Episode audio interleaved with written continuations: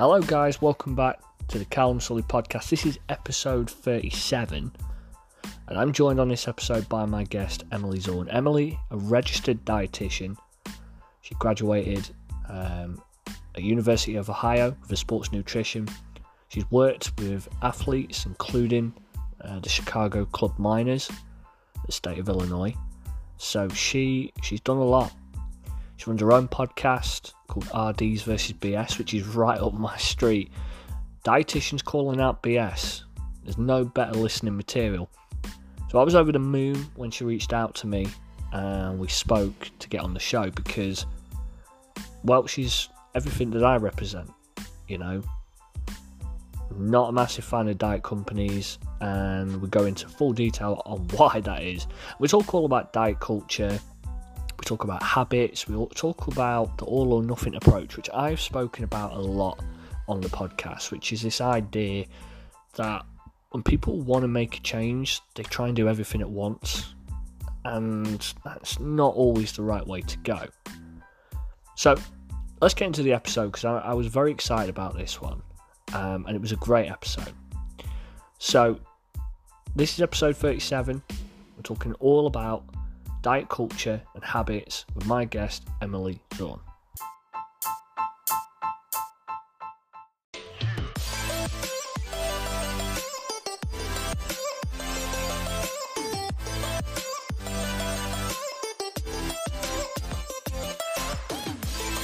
Hello everyone, welcome back to another episode of the Callum Sully podcast. I am joined today by a special guest, one I was very excited about because uh, this guest is a dietitian from the States, and I've always wanted to have a chat with a dietitian because a dietitian is usually evidence-based, practices evidence-based nutrition, which is exactly what I do. And yeah, I, I'm, I'm excited for it. So ears up, guys, because this will be this will be a good one. So um, my guest is Emily Zorn. Hello, Emily. How are you? Hello. Hello. I'm doing so well. Thanks so much for having me. Really no, excited for today. No problem. So you're in sunny Cali, right? Yes. Not so sunny today. I know you're experiencing some weather yourself, and it's mm. raining here, which is also kind of unheard of. So we need it, though. We're in a drought, so we'll take it. When I, I have a lot of listeners from Canada, strangely enough. Um, Great. So th- they'll be more... Um, they'll relate to my weather situation a hell of a lot more than they'll relate to yours. Yes. On the west coast of America. Um, yeah, hail, snow, and as I said to Emily before this, we actually had yesterday morning at five past six a mini tornado, not in my town, but very close, um, for about forty-five seconds. Um, oh my gosh. But people in my town could hear it, so loads of people commenting on Facebook, oh my God, that woke me up, like I heard it. Um, my gym was open, so uh, my staff that was there at the time, they heard it, um, and it did, yeah, it tore through a little village just on the outskirts, and it did rip down some trees and some buildings. So, oh my God, what the hell? And we've had sun, rain, hail, snow, and even a tornado in forty-eight hours. Brilliant. Oh, but we're still here. We're still we're, here talking about health and nutrition, and I love it. You can't We're still stop here. Us. But for that reason, guys, if you if you're watching this on video and you wonder what the background is, I am in my daughter's room because of the weather. So uh, try and keep. I've tidied it up the best I can. So try and keep that um, in mind. So Emily, just I've got loads to pick your brains at, but before we do that, give us a bit of a brief a brief detail about about. you and, and how you got into this and, and your background. Definitely. Yeah. So my name's Emily Zorn, and I'm a registered dietitian. I started off my career as a sports nutritionist. So I was working with collegiate and professional athletes here in the States. And I did that for a few years and then decided I was going to make a switch. So I started my own business. And while I still work with people who are active, I have a much wider reach of clientele now. It's not just athletes. I really enjoy working with just people who want to get healthy, have tried every diet, have failed at every diet because diets are not meant to succeed, right? Or the diet culture, diet industry would not exist. So I'm here to help people just find a long-term sustainable solution to a problem that many of us have, which is I just want to be healthy, but I don't want to have to suffer through a diet. I don't want to have to give up my favorite things. I don't want to have to never go out to eat with my friends or family again. So just really giving people hope, giving them a, a path, teaching them how they can trust themselves, trust their bodies, and trust that they're able to make the right decision when it comes to food, and recognizing that that's different for every person. It's not going to be one size fits all. I never give the same recommendations to two people because everyone's very different. So yeah, that's my story. Awesome. And I think, I think that's the, a lot of people, um, particularly some of the listeners here in the U K, they, they might not know the difference between, say, a nutritionist or a dietitian. You know, they're not quite clued up on, um, what it is. Mm-hmm. Um, a lot of the time here, they just think dietitian is close to a doctor, you know, because they're usually N H S based here in the U K. So, you know, it, it's some someone their doctor, will, their G P will refer to when there might be, you know, an intolerance of some sort or, or, or something like that. But I imagine over there it's a little bit it's a little bit different. Yeah. So I think it does differ for every country. Like I've met dietitians in Canada and their approach is a little bit different, but here in the States, to be a registered dietitian, you have to go to four years of college, and there's a specific university, which there's a specific courses you have to take, an accredited program. So you have to do that. And then you have to do a one-year internship with many rotations. So we shadow dietitians in a clinical setting, in a long-term care facility, with food service, all sorts of different settings. And then we have to pass a board exam, and then you can be a registered dietitian. So while anyone can call themselves a nutritionist, only people who've gone through that pro- process can call themselves a registered dietitian. That being said, here in the States, most people don't know that anyway. So I'm always preaching that too. Like, yes, there is a difference. So if you do want a very evidence-based approach, someone who is not going to be big on, you know, pushing specific diets, it's really about personalization, that is what you would go for for a dietitian. And also, I'm sure there are many fantastic nutritionists out there. It's just going to be a little bit of a different approach. They don't have the necessarily the education background, the internship, the board exams, the continuing education, all of that. So it's interesting that you say in the U K, dietitians kind of thought of as, you know, on the doctor side. We definitely do have that here. That's a big piece of what registered dietitians do. Um, but on the other side, there's, you know, sports dietitians as well, and dietitians like myself who do nutrition coaching with people one-on-one. So we're in all sorts of different areas, but that's what it takes to become a registered dietitian here in the States. Brilliant. And um, I want to, there was, there was something I wanted to talk to you about a bit later on, which was my own dietary experience. So I'm mm-hmm. asthmatic. Um, was interesting because um, I always believed that asthma was um, an autoimmune situation stemming from probably diet. Uh, it can be allergy induced and stuff.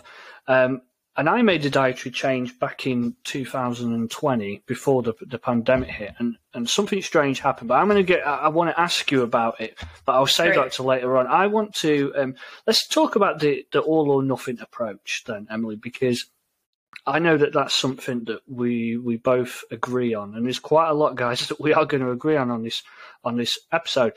But I was just talking about this today with my mother-in-law, and this is something, the all or nothing approach for those listening, basically is this idea that when people want to make a change, they just, it's either they're all in or not at all. So for example, it could be, right, that's it. I, I, I, a perfect example here, uh, well, I suppose anywhere, is New Year's resolutions, right? New year, new me, right? Mm-hmm. And we're all guilty of it, or used to be, or whatever. And basically, right, I'm going to uh, do dry January. I'm going to stop drink, drinking alcohol. I'm going to n- no chocolate, no crisps. I'm going to eat fruit five times a day. I'm going to work out five times a week. I'm going to go running. I'm going to go swimming. I'm going to have, going to get on a bike. I'm going to lift weights. I'm going to eat only purple fruits. Uh, you know, before we've even got anywhere, and and this kind of ties into habits, which we're going to talk about a bit later as well, but. That's what the all or nothing approach is, and, and it's this idea that people think I have to completely go from A to B without, you know, finding that balance. Um, so, Emily, what what are your thoughts on, on, on this approach? Yeah, so, you know, the first thing that comes to mind is, yes, this is something that probably eighty percent of the people I work with say this is something I experience, right? All or nothing thinking. Like you said, that you either have to be all in, eating perfectly, and then when you eat one chocolate chip cookie, everything falls apart, and then you say, whatever, I'm going to eat whatever I want from here on out, and then it's nothing. So I think the first thing with that is that people are conditioned to think that they have to be all in in order to get healthy and see a change. Again, because diet culture tells you that. They tell you, oh, what you're doing now is not good enough. So here is a solution. Follow all of these rules, eat this and don't eat these things, and you'll be good. Yeah, it's going to suck. And yeah, it's going to be a drag, but do it, right? Like this, this is going to work. So we're really conditioned to think that, well, if I want to be healthy, I need to suffer. It needs to not be fun. So I think that's one piece of it. And the other piece is it's just much more straightforward to have rules. And, you know, many humans, you know, who are rule followers, this is perfect for them. Like, these are the rules. You can't eat dairy and you can't eat gluten and you can't eat sugar, but you can have vegetables and you can have protein, this, this, and that. So it makes it a lot easier to make those choices when there are only so many things that you can eat, right? It's a complicated world out there in the food nutrition world. There are endless combinations of foods that you can have and what your days would look like food-wise. It gets complicated. So I think people are drawn to the idea of all or nothing because it's much simpler. Now, what I try to preach and what I know you try to preach is let's find a balance. But there is no definition of specifically what balance is. It's not black and white, and it never will be. I always tell people it's all about putting yourself through these situations and figuring out what balance looks like in all of those situations in your life. So, for example, you know, maybe someone springs a last minute happy hour on you and you had eaten really, really well that whole day. Do you say no and miss out on this socialization? Or do you say yes and figure out what's it going to look like for me to have fun, to be able to spend time with my friend, but also find that moderation? So it's a lot harder because there are endless situations we can be in. But I tell people it is so much more worth it in the end when you put in the effort to figure out what balance does look like for you in every common situation that's going to happen throughout your life, than to constantly be in this all or nothing mindset, which is detrimental to our mental health, our emotional health, and also physically. You know, the diet cycling with gaining a bunch of weight and losing a bunch of weight, that's not good for our metabolism either. So I always tell people it's going to be harder to figure out what balance looks like, but it's going to be worth it because in the end, there will come a time where everything fits together and you're just feeling a lot more at peace with the, your food situation. And I think that's really what everyone's end goal is. Yeah, and I, th- I think a lot of it is people, um, I, I find that people want results immediately. Um, it's instant instant gratification. And I put a post about this just recently on, on my social media, which was, you know, for most people who are in a position where, let, let's for this case speak about changing your body. Let's talk about weight loss, because that's what most of my listeners are, are centered around. And, and let's suggest if someone wants to lose, you know, twenty-four pounds, right, or a couple of stone here, and, and they want to do it immediately. But they didn't do, they didn't gain that weight immediately. They didn't do it in a month. It's probably, it's been accumulated over months, weeks, months, even years of bad habits. And people somehow think that they can just get rid of that very quickly. So like you said, it sounds attractive to, right, well, if I just stop everything that I'm doing that's wrong, people know what they're doing. People know they're eating an excess of calories, you know, people know that their, their, their cupboards and that their fridge is full of stuff that they probably should be eating less of. They know they need to exercise. They know, but it's much easier to go, right, I'm just going to stop all that and then I'll get results quickly. But like you said, in the reality, well, this is what I posted about, you don't get into the relationship with food, and, and that's where the, the problem lies, because you you you need to have a good relationship with food. I don't know if you'd agree, Emily. If you if you want to make any Absolutely. Kind of change, you, you, that's fine, cutting stuff out. We know what's bad for us. But to just go completely... I compare this, and I know this is quite an extreme view, but I compare this to an alcoholic, right, or, mm. or a drug addict, because food itself is not a drug, but we know that foods that feel that make taste good and make us feel good release feel-good chemicals in the brain, endorphins, serotonin, that is addictive, right? That's what we, we crave. So if we just go cold turkey and cut off all the stuff that make us feel good, we're going to crave it even more. And then most people don't have that self-discipline, and then they'll just go over. But I see this happen with client after client after client all the time. They do really well on the all or nothing approach, usually in January, and then bang, that's it. Mm-hmm. They've gained, they've gained half a stone, they've gone backwards, and they've just over overindulged. What would you so so? What would your tips be? What would your advice be? So we we know what the stance on the all or nothing approach is. If someone's listening now thinking, okay, I get it, what what can I do instead? And I know you said it's relative, but as a general approach. Yeah, definitely. Well, first, just to build off what you were just saying um, about kind of the emotional eating of this food makes me feel good, so I eat it. Um, maybe this isn't a great tip to start with because it's probably one of the hardest ones, but I would recommend that if you have the time, really notice when you eat certain foods and why. What are we trying to get from eating a chocolate chip cookie, right? Or, you know, a piece of cake. When we get into those emotional eating times, what is it that we're trying to get? What emotion is missing that we're trying to get? And finding a way to get that in a way that isn't food related, because I get it. Food is so quick and easy, and it takes two minutes to eat a piece of cake. And then you get these good feelings, but those good feelings are fleeting, and then they end up going away, right? So, and this is something that's very hard to do by yourself, right? So this is where coaching comes in. But figuring out what are some other things that I could do that aren't food related that will make me feel comforted, make me feel happy, anything like that. And it's going to be much more likely to be a longer lasting emotion. So some of those things for, and again, personalization matters, but for some people that could be something as easy as just taking a bath, calling a friend, doing something that you enjoy, like reading a book or watching your favorite show. Like there, there are endless opportunities, but it's really about looking in and figuring out what's missing. What emotion am I trying to get from the food? So that, like I said, is kind of the most difficult tip, but one that really paired nicely with what you were just saying.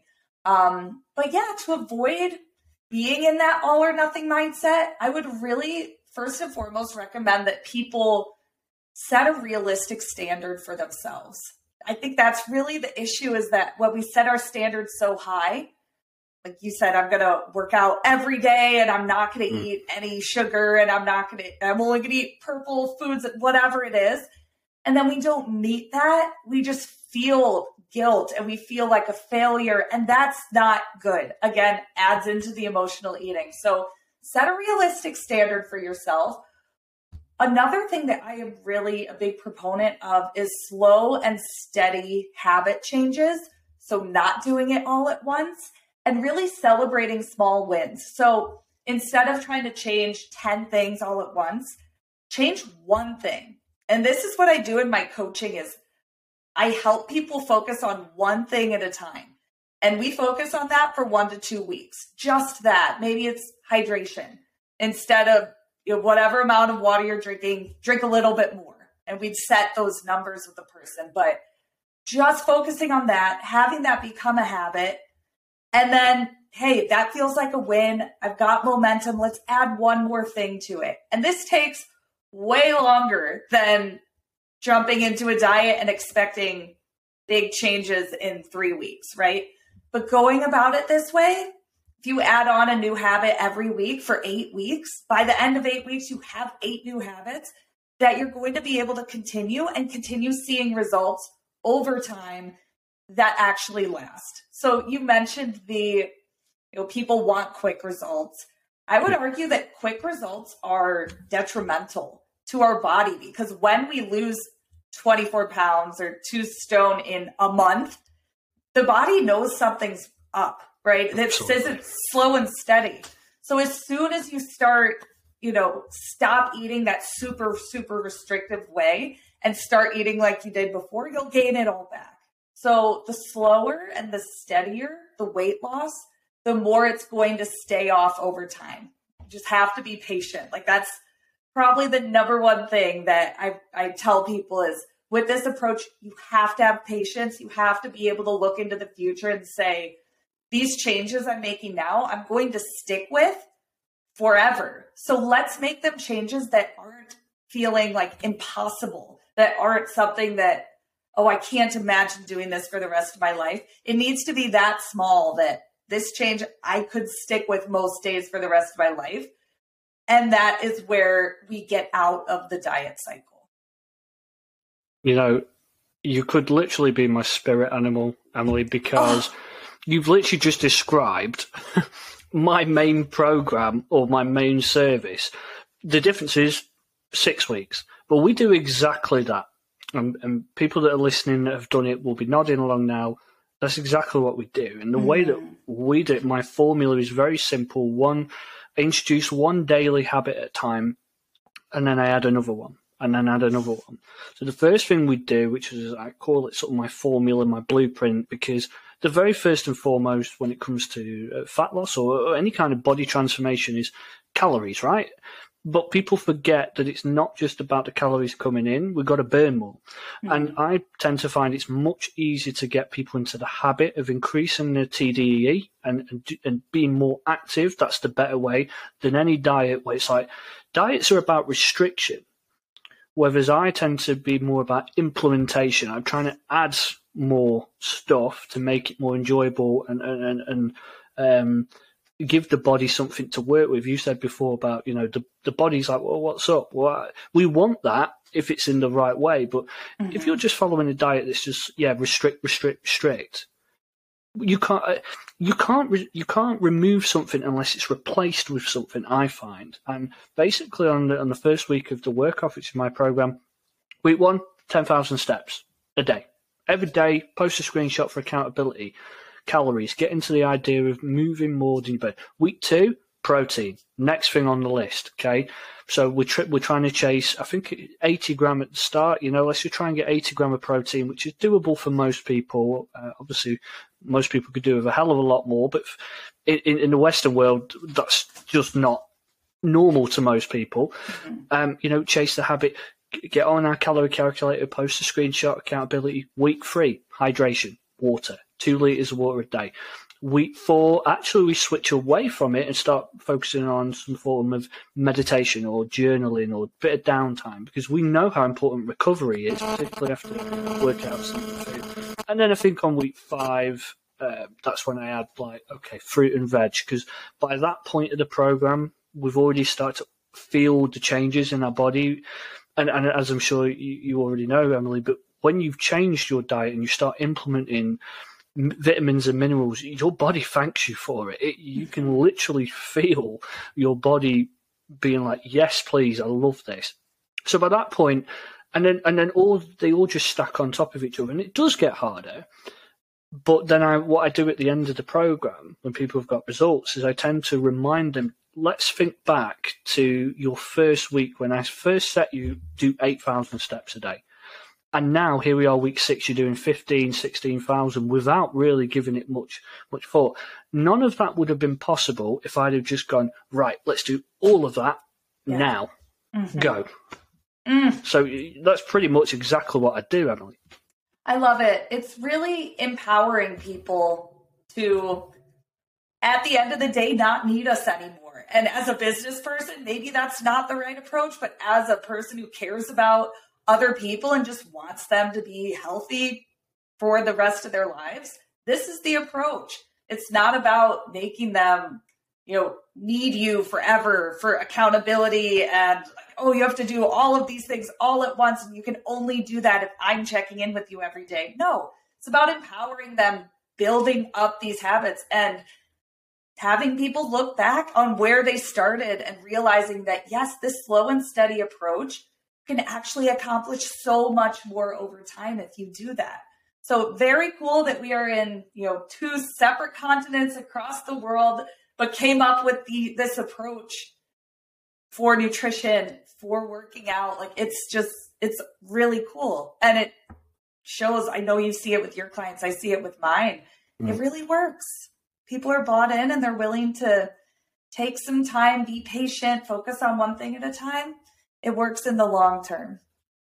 I agree. And it, it's not like it's reinventing the wheel either. Like, yeah. like it's very simple stuff. And mm-hmm. I'm quite modest. I'm quite modest. I, I say to them, well, I'm not doing anything spectacular. Right. I'm not waving, I'm not waving a magic wand. You said something interesting before about, you know, it's getting them to be able to do it themselves. Autonomy is the exact thing that I'm trying to do, because mm-hmm. I have an online membership group. So obviously when it comes to business, yeah, I like I like to keep working with people, but the way that I do it is I'll do a six-week challenge four times a year, four, maybe five times a year. But I actively tell people they will get phenomenal results, but I will say to them, look, I like repeat business, but we have to be realistic here. You can't just keep signing up to challenge after challenge after challenge, because like you said before, you're going to gain weight, lose weight, gain weight, mm-hmm. because you become so dependent on that challenge that as soon as it's over, you don't know what to do anymore. So then I have an online membership group, which I know you you you will be coming into um, in a couple of weeks. But what I do there is more, okay, it's I kind of see it as I've held your hand through six weeks and shown you my methods and, and how I would suggest to do it. Now I'm still going to be there to guide you, but I'll only intervene when it's needed. This is kind of your journey now. I've given you the tools, go and do it. And when you need a bit of support, I'll jump in, change things up, slow things down a little bit. And I imagine you just, you do, you do something very similar. Yeah. Yeah. So my, my approach is definitely different than many other dietitians that I've heard of, where in that case, it's, you have an initial meeting and then follow up, follow up, follow up until the person falls off and decides that, you know, they don't want to or don't need to anymore. Um, my approach is all programs and packages, and it's personalized based on each person I talk to. So if you go on my website, my programs and packages are not on the website, because I don't want people looking that, at that and thinking, oh yeah, this is what I need, this is what I need, that, that, that. I like working together with people and hearing their situation, what they're doing, what their goals are, what's worked in the past, what hasn't worked, what foods they like and don't, and all of that. And then coming up with an approach together that works best for them, how long it's going to be, how many weeks, and also our specific approach. So yeah, it's, again, very personalized, depends on the person, because we are all different. We all need a different approach and also need different, you know, nutrition as well, depending on our goals, depending on who we are, depending on what our body responds well to. Yeah, and I think that's the thing as well when you say about we're all individual, but so many people will join a diet because, oh, my friend did this and it worked for them. Mm-hmm. So I should try that. Or have you, hey, have you heard of this? Uh, we're going to get into diets now. Have you heard, you know, oh, my, my friend's doing keto. Oh, she's dropped eight eight pounds, and you know, uh, oh, my sister's doing uh, Slimming World, and she's it's like, yeah, but not everyone has that. What what's worked for one person, and, and you you definitely know this as a dietitian, but everybody's body is different, everybody's metabolism is different, everybody's genetics are different, you know, and people completely forget the endocrine system. You know, hormones do play a part, and and we have to, uh, you know.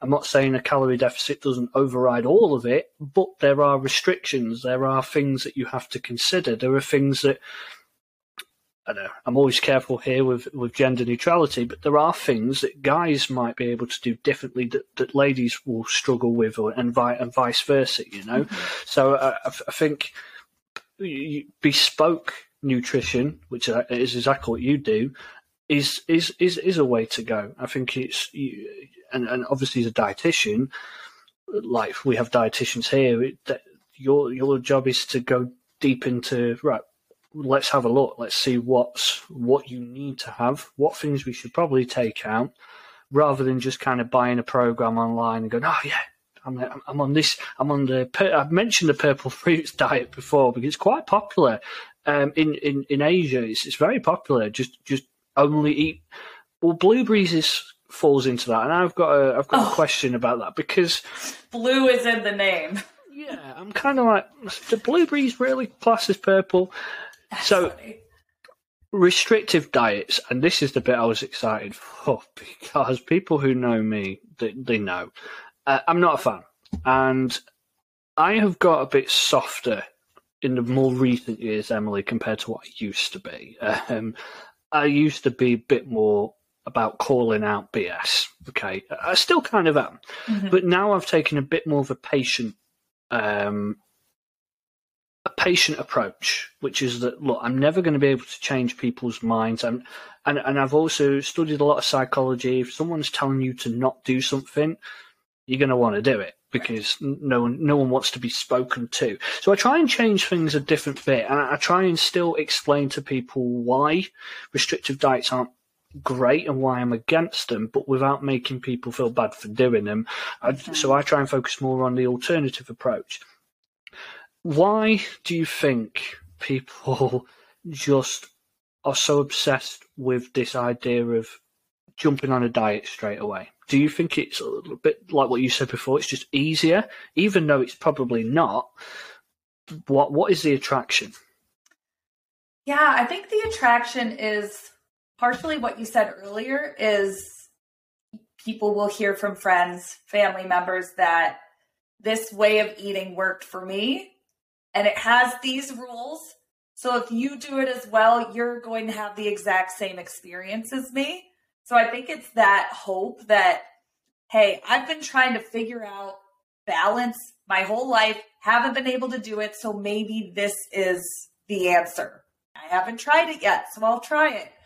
And there are so many different ways of eating that have worked for so many different people and different diets that it's endless. There can always be something new for someone to try. So if they've tried forty diets and none have worked, but then they hear about paleo and they haven't done that yet, well, maybe that will work. So I think that's a piece of it. I think another piece of it is with many of these diets, you do get results very quickly, and that that becomes an addictive feeling, right? When people, again, another issue with this is that in society, we tend to call out when people have lost weight and say, oh my gosh, you look amazing. And it happened in just a month. What did you do? Like praising that.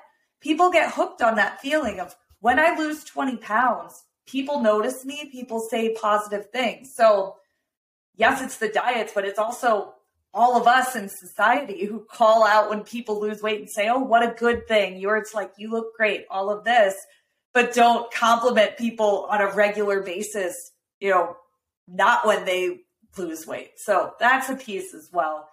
So yeah, I think it's because a lot of people, when they try diets, they work when they're on them, they stop the diet, they gain the weight back. So all they know is, when I do a diet, I lose weight and I feel good, so I'll do another diet.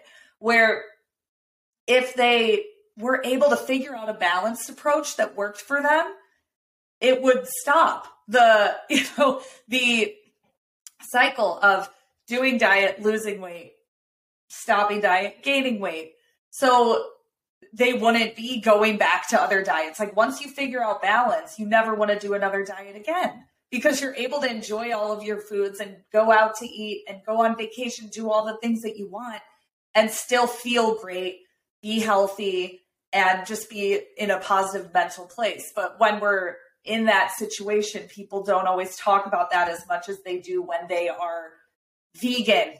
Like in general, I know this is kind of like a joke, but in general, people who are vegan will let you know that they are vegan because it's very challenging. So it's a big part of their life. But when people, when everything's balanced and people have it all figured out, they're not really talking about it as much. Maybe we should, right? Like being excited about, hey, I found balance and, you know, now life is good and I don't have to diet anymore. But it's just a lot more chatter around the diets and wanting to share because it does feel like something that's really challenging and people should be proud of themselves of doing something challenging. But um, yeah, they want to talk about it a lot. So people hear that and assume, well, everyone who's healthy, everyone who is, you know, looks like they're in a good place, they must be on a diet. There must be some silver bullet, some answer that I haven't figured out yet. So for all of those reasons, I think that's why people are pulled back to diets so frequently. I mean, it makes sense.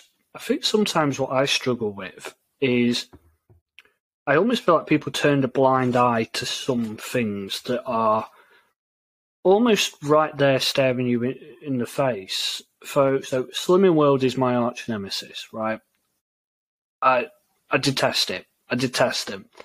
And for many reasons. Now, I don't have a problem with people doing it. I get why, because all the reasons you just said, I get it. It's exciting. Let's follow a points-based system. Let's put all points on fats because fats contain more calories per gram than carbs and protein. So by default, you're going to be in a calorie deficit because we're removing the macronutrient that has the most calories in, right? But in return, you can eat unlimited pasta, sin-free. Right? And, and it's this word we're throwing around, sin, right? Which they say stands for synergy. No, we know oh. why you've called it. Yeah, yeah, exactly. The same reaction I have. But nice. No, it's good it marketing. So, so they, they actually spell it S Y N S, and mm-hmm. it's big in the U K. In fact, the N H S, like, partner with them, they refer them, which is another problem I have because it's very counterintuitive. So they don't like you exercising. Because they oh. do like, because they have, the Slimming World have like weekly weigh-ins. So you go to the Slimming World club and basically, Emily, you pay like six pound or whatever to go and step on the scales in front of a group of people and be judged by a woman with a clipboard who has no nutritional qualification whatsoever for gaining a pound on a Monday evening at seven p.m. Now, there's so much to pick apart there. But I can almost deal with that bit. I can understand that people have caught in the, the weighing cycle, you know, oh, it's all about scale weight, scale weight, scale weight. The bit that I mean when I, I get confused if people just turn a blind eye to things. So their S I N system, it's a points-based system, and we have another one, Weight Watchers, very similar. But avocado is S I Ns, right? Bad. It's got mm. S I N points. And the way that they do it is you're only allowed a set amount of S I Ns per day. Oh and God. You'll find that most of the foods, yeah, and most of the foods that have S I Ns are usually high in fat, okay? So that includes healthy fats. That includes mono, polyunsaturated fats. So we're talking about fish. We're talking about avocados. We're talking about nuts, it, it, you know, oils and stuff.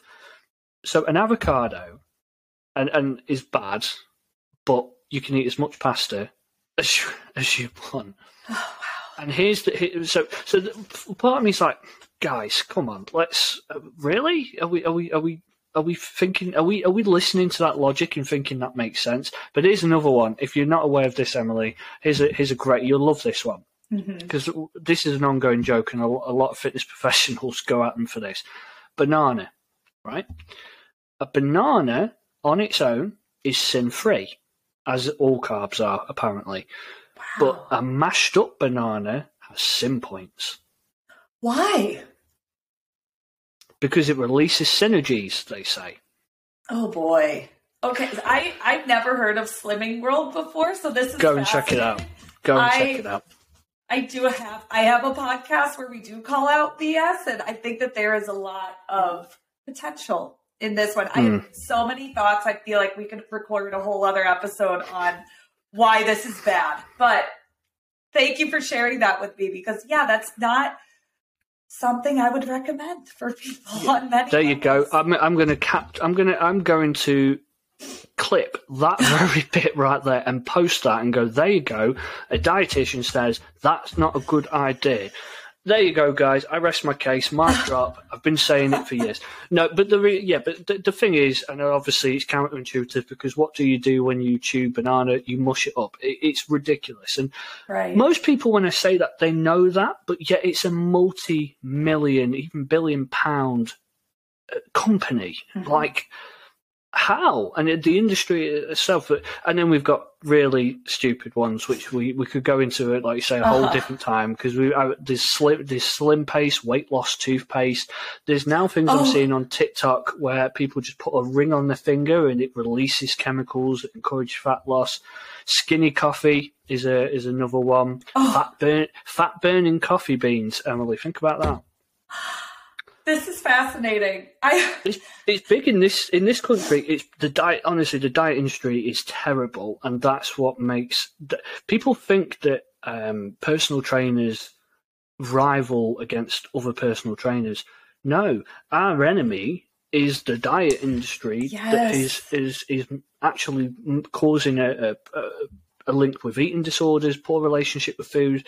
It's it's throwing people to go and having surgery and stuff rather than changing. Uh, again, we come back full circle. Habits. That's the key mm-hmm. thing right there. You're you're not changing the core thing that got you to where you were to begin with. You're just trying to restrict everything. Now, I mentioned at the start, Emily, before we, we call it a day, I, I basically changed my diet because I'm asthmatic. And I'd been told for years, it's it's, oh, it's milk, it's wheat, it's this, and you know, a lot of holistic people were like, oh no, no, it's wheat, it's uh, fair enough. And I'm always open-minded about it. But here's what I did do, and it was yes, my my wife and my daughter were um, watching the Game Changers on Netflix, right? Nice. I don't know what your thoughts thoughts are on that, but I was always quite pessimistic. I'm a bit like, mm, you know, balance is the key. But um, they come down and they go, right, that's it. We're not eating meat, red meat anymore. I, I, I've done. Now, ethically, I was going to do it for ethical reasons anyway. Right? We mentioned veganism before. We won't um, we won't rustle any feathers. But, okay, I'm fine. I, I want to cut out some red meat. Now, literally, under a week, I'd gone from taking a blue inhaler to none at all, right? And this went on for about a year. Okay, my eczema on my skin cleared, asthma pretty much gone. In fact, I ended up getting into the fire service, okay, in that year, something I'd avoided for a long time because of my asthma, and I passed it, I got through, which I don't believe I would have done. What do you think happened there? And this is a genuine question. This is not, this is because I still try and struggle, because I don't quite believe in some of the stuff the Game Changers were saying. But for me, I removed something from my diet, which was, in this case, pork and beef, okay? Mm-hmm. And it did fix my health. Then I've started eating meat again for, for one reason or another, and it has come back. So okay. I'm asking you as a dietitian and having you on here, what do you reckon? Yeah. That's that's really interesting. And this is the thing with food is we don't know everything. We don't know all the science about food yet. I will, before I go further down this path, I will say um, Game Changers. I have a whole podcast episode on Game Changers, so definitely give it a listen. We do not give it a very high rating. In fact, it gets the B S stamp. The podcast really? Is called R Ds versus B S. It definitely gets the B S stamp just because the science is not great. But that doesn't mean that what you've experienced is not real and true and works for you. Now, I would really caution anyone who is listening to this right now who says, well, I have asthma. Maybe maybe I need to cut off out beef and pork. Try it. If it works, great. If it doesn't, there's probably something else that your body's reacting to. And it really goes back to everybody is different. So people who have asthma, maybe it is from allergies. Maybe for you, it's from pork and beef. Maybe for someone else, it is because of dairy. Maybe someone else, it's gluten. Like, it's just our body reacting to something that is not sitting well with it. It's not, it's not processing it very well. So amazing that for you, you've been able to figure out that this is what it is. So you know now, if I eat beef, if I eat pork, the asthma is going to come back, the eczema is going to come back. But this isn't going to be the same case for every single person. And absolutely. And we just, nutrition, we have a lot more to learn. Why? I, at this point, I, there's no, there's no research or explanation for why that is the case. We just, from what we have now, what we can work with is that if something is off in the body, we can try to figure it out nutritionally. And sometimes it is cutting certain things out. And in that case, yes, like a food that doesn't make you feel good is not good for you, even if it's kale, even if it's a banana, things we know are healthy. If you don't feel good eating it, it's not good for you. So that's why we also can't just label all food like all red meat is bad, because some people feel great eating it. You feel terrible. So it's every food. It's not black and white. It's all about how we, our bodies respond, how we feel to eating a certain diet, to eating certain foods. And our experience cannot be plastered across the rest of humanity and say, well, now everyone needs to do this because it worked for me. Um, and again, why that is, we still have, we still have to learn. I'm excited to hear where or see where nutrition research takes us in the future. But for now, I'm just happy you figured that out, right? Because that's fantastic that you were able to bring it down to one thing and really recognize that this is a direct relationship. And if I don't eat this, I feel better. So I would recommend continuing to not eat it. Yeah. I mean, it's bizarre. Um, but because like, like you said, to me, that was very alerting. Like, I, I'm like, oh, I don't, I don't really know about this. I've, I've never been a fan of blaming a certain food group as a direct mm-hmm. link to a health condition. I, I tend to think it's a bit of a cop-out sometimes. Yeah. Um, I always think it's a combination of many different things, but it kind of tied back when, because that experience happened to me, and we mentioned before earlier on, on the episode about why people will follow diets, and because we'd said it's because of its, its excitement, something new, it's, it's challenging, or because of friends doing it. And I also think Um, that gave me an insight is ah, maybe that's why, because something worked for me. And I now I would never preach it because of what I do for a living, and I know it's an individual, but I can imagine someone else going through that. And then that's it. Oh my God, you need to try this. Yes. Uh, paleo, right? Paleo would be perfect. Uh, that, that's it. But then you'll have other people on the fence go, no, you need to have the carnivore diet, you know, and it's, it's, opposite ends of the spectrum that are all going to the same thing, which is it's a calorie deficit, guys. That's straightforward. Right. And whatever way you can achieve that, that works best for you. Like, people will ask me about intermittent fasting and say, should I do this? Which for those, for people who aren't aware, it's only eating within a certain time frame. So maybe you only eat from ten a.m. to six p.m. And I tell people, hey, if you're trying to lose weight, and eating between ten and six works for you, and you don't feel lightheaded, low energy, starving outside of that time frame, great, do it. But if you try it and it's horrible, and you hate, and just life is not fun, and you're just miserable, don't do it. There are, I can give you forty other ways to achieve a calorie deficit that is probably more suited to you, right? It's just figuring out which approach works best for you. And there are endless approaches. And, you know, at the end of the day, it's figuring out which one is the path of least resistance for you to get to that calorie deficit where your body still feels good. You're eating foods you like, but you're in a calorie deficit. It doesn't have to be one specific diet for everyone. Yeah, because I, I find that they all this this brings it back to what we sort of first said, which is that diets themselves are not necessarily bad. Or I don't have a problem with diets. I have a problem with diet companies that kind of you will pick a diet and sell that diet as the one formula. Right. When in fact, it's just like you said, they all just tools to to get to the same place, which is burning more calories than you eat on a daily basis and feeling a little bit healthier in, in, in the process. And yet all of them try and pull you away from that because that doesn't make money. It's much easier to go, no, no, no. I tell you what you need. You need to try uh, keto, and your body will go into a state of ketosis, and that's it. And your body will burn fat instead of carbs. Doesn't that sound great? And everyone's like, oh my God, yes, absolutely. Sign me up. I'd love that. People don't realize that your brain feeds on carbs. What are you doing? It's your body's preferred energy source. Or you mentioned intermittent fasting, which I do sometimes do myself, but I know it's a calorie deficit. And a lot of people go, oh, intermittent fasting, um, ketophagy, you know, and, and all that stuff, and spirit cleansing of the body. And I'm like, no, you're just skipping a meal, guys, you know.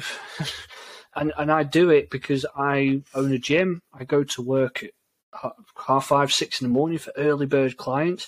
So I can quite easily drink a black coffee, fill myself up, and I don't have to eat until probably about eleven, twelve o'clock. And I'll have all my calories in an eight hour window.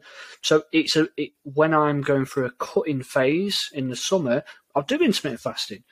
Right now, I'm not doing intermittent fasting because I don't find it that enjoyable. I like breakfast, you know, so, but I've seen that I've seen, on my Facebook, companies that are like, yeah, you need the sixteen eight window if you want to lose fat mm-hmm. off your belly. You need the the nine, forgive my maths, Emily, nine twenty window if you want to lose fat from your, your arms. What?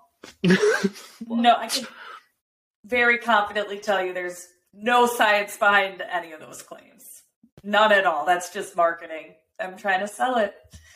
So yeah, it's tough. It's tough out there because not only are there so many different ways for people to eat in order to be healthy, but then there are all of these companies telling you that their way is the only way. So at the end of the day, people, a lot of times people come to me and they just say, I don't, I don't know who to trust. Right? I don't know. And I always tell them at the end of the day, you know, trust yourself, trust with, trust yourself, knowing that the foods you put into your body that make you feel good, eat more of that. The foods you put into your body that you don't feel good after, even if it's quote unquote healthy food, something going on there. Trust yourself that it's okay if I don't eat that, my body's not responding well. And then trust the science and trust the experts, the people who use the science, or, you know, the science we have in the best way possible. So yeah, be careful what you see out there on the internet. It's, it's a mess out there nutritionally. Fantastic. And that was a good spot to leave it on. Emily, I will let you go because I know you are a very busy woman. Thank you very much for um, coming on today because it's it's been a blast. And literally, it's literally like been speaking to a mirror. Uh, it, I love it. It's like I've just listened to myself have a conversation with myself in terms of the content uh, and, and the ideologies, which is fantastic. Uh, guys, go and make sure to give Emily a, a follow. Um, Emily, put your plugs in. What, where can people go and find you on, on, on your social media, what your handles, and also where can you go and find your podcast, which I'm going to listen to is my new Walk to Walk the Dog podcast, because calling out B S is a bit of a favorite thing of mine. Nice. I love it. Yes. So if anyone listening is on Instagram, my Instagram is Emily underscore RD underscore. Um, my website, emily zorn dot com. That's Z O R N. And yeah, my website or my, sorry, my podcast is called R Ds versus B S. And you can listen to it on Spotify, Apple Podcasts. We also have a website, R Ds versus B S dot com. You can listen to it on there. And it's myself and another registered dietitian. And we talk about diets and supplements and diet books, all sorts of different things, and look at the science, and then by the end of the podcast, decide whether it's legit or B S and give it the B S stamp. So we're on episode seventy-four. So we've called out a lot of different B S. So definitely, yeah, check that out. Good. And make sure you go digging into Slimming World for one of your next episodes. I've added it to the list. I have. Get that on the list uh, because... Yes. wow, you you you might you might be blown away. Um, awesome. Okay, make sure to go and check that stuff out uh, and show some love, guys. Thank you very much uh, for listening all the way. Thank you, Emily, for coming on, and um, I will speak to you soon because you guys are go you are coming into my membership group. Quick plug on that, guys. Seven day trial. If you want to come and join, you'll get in just in quick, just quickly enough to have Emily come in and take your questions as we as she comes in to talk about habits, and we're going to elaborate a bit more on that. So a little bit of an upsell for me there, Emily. There, you see what I did there? I love it. Good for you. I love it. I love it. And yes, thank you so much for having me. This has been a pleasure. Excellent. Okay. All the best, Emily. Hope to speak to you again soon.